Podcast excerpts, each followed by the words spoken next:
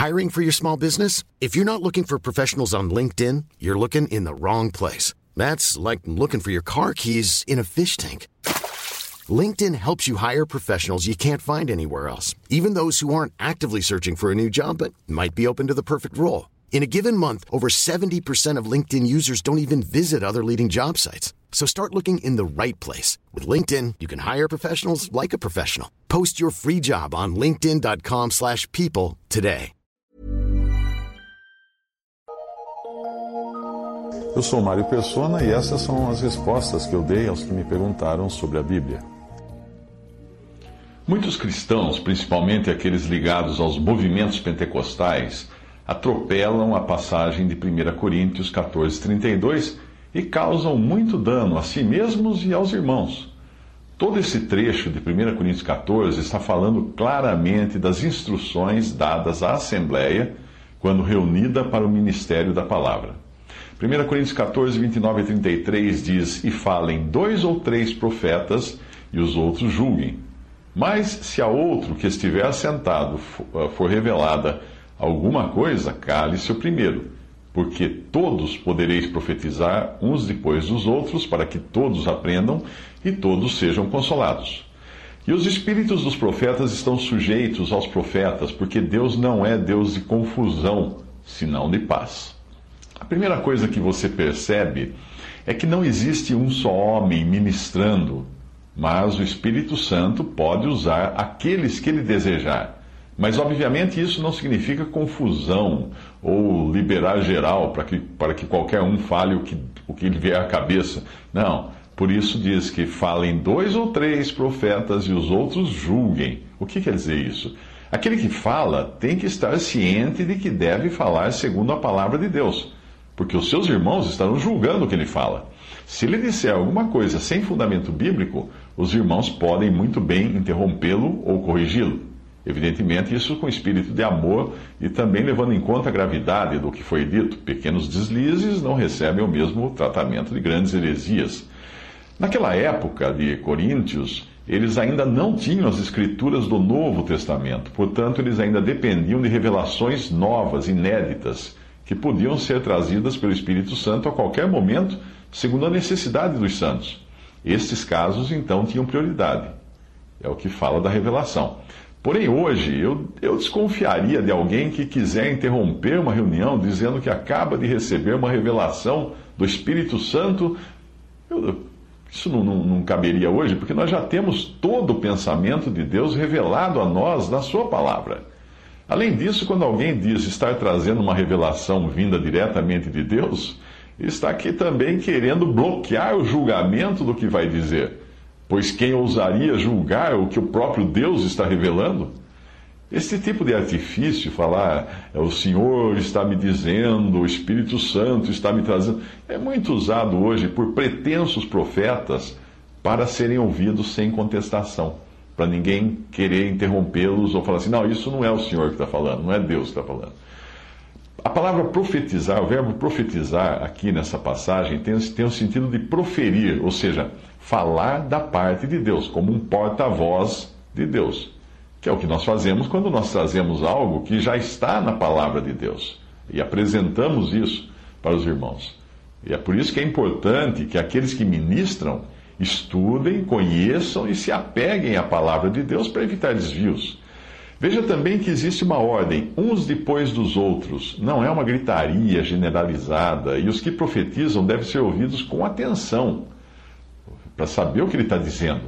Uma vez um irmão uh, de uma de, de, denominação, ele disse que ele foi, foi visitar uma denominação pentecostal e ficou horrorizado com a pregação que ele escutou lá, porque o pastor estava falando na sua pregação dos terríveis acontecimentos ocorridos em Hiroshima e Nagasaki, no final da Segunda Guerra Mundial, e ele usou esses exemplos para ilustrar o seu sermão. A coisa foi mais ou menos assim, segundo ele me contou. O pastor dizia: A bomba atômica explodiu sobre a cidade. Aí o público gritava: Aleluia, glória a Deus.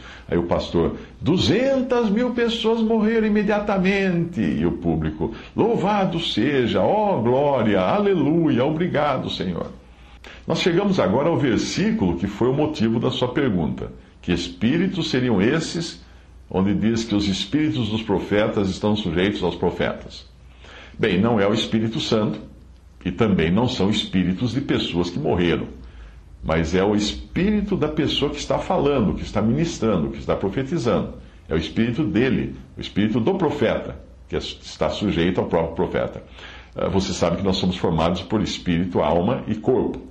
O espírito é aquilo que nos diferencia dos animais, de outros seres vivos. Eles têm corpo e têm alma, mas não têm espírito. É por meio do nosso espírito que nós temos comunhão com Deus.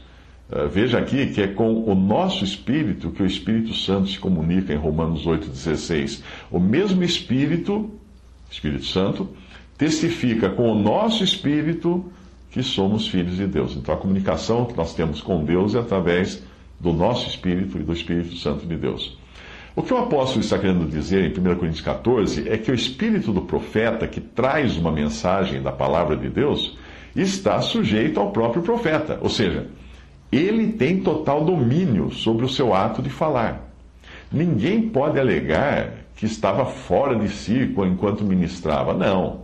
Porque não é este o modo como Deus manda que ministremos. Isso é muito está muito dentro daquelas religiões uh, indígenas ou in, in, hindus ou do Oriente ou coisa assim, ou do Espiritismo, que a pessoa entra num transe, não sabe nem o que está tá fazendo, mas não é assim nas coisas de Deus, não. Não é assim. Aquele que está ministrando, aquele que está profetizando, ele tem do, total domínio dos seus atos, do seu modo de falar e tudo mais. Alguém que entre num transe e fique fora de controle enquanto fala, não está falando aquilo que Deus ordena aqui. O mesmo vale para aqueles movimentos de cair no chão, acho que chama cai-cai, né? que tem algumas igrejas por aí, ficar rodopiando, rolando, sacudindo, pulando, gritando com voz gutural, imitando animais, andando de joelhos como se fosse um cão ou um leão, rindo, dando gargalhadas incontroláveis. Essas coisas podem caber numa religião pagã, mas nada tem a ver com o Espírito Santo de Deus, que exige ordem, exige decência quando os cristãos estão congregados. Lembre-se de que os, os espíritos dos profetas estão sujeitos aos profetas. Quando congregado, um cristão não pode alegar que fez algo fora de si, em transe ou tomado por alguma força exterior ou uma força interior. Não. O nosso culto a Deus é um culto racional. O nosso espírito está sujeito a nós mesmos e nós temos total controle daquilo que nós estamos fazendo ou falando. É assim que é na palavra de Deus, é com ordem. O profetizar, no sentido bíblico, não tem nada a ver com o que você vê por aí nos centros espíritas, com pessoas sendo incorporadas por espíritos pretensos ou supostos espíritos de morte, que na verdade são demônios, e, e o médium não tem controle sobre aquilo ali. É como se ele, ele acaba sendo, é, na verdade, possuído por um demônio. O ministério cristão, por sua vez, é feito de forma consciente. Não é, não é perdendo a razão, não é perdendo o controle.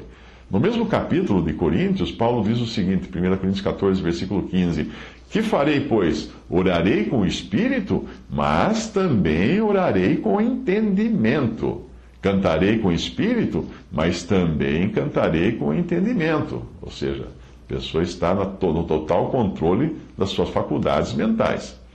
Não existe lugar nas reuniões dos santos para manifestações histéricas e descontroladas.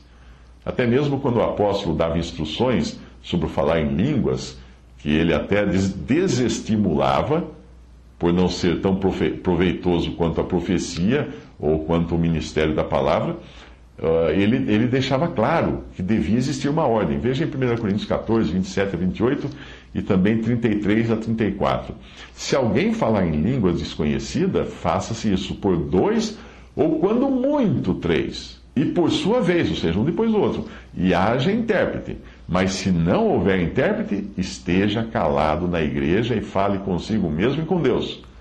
Depois ele continua: Como em todas as igrejas dos santos as vossas mulheres estejam caladas nas igrejas, porque ele não lhes é permitido falar.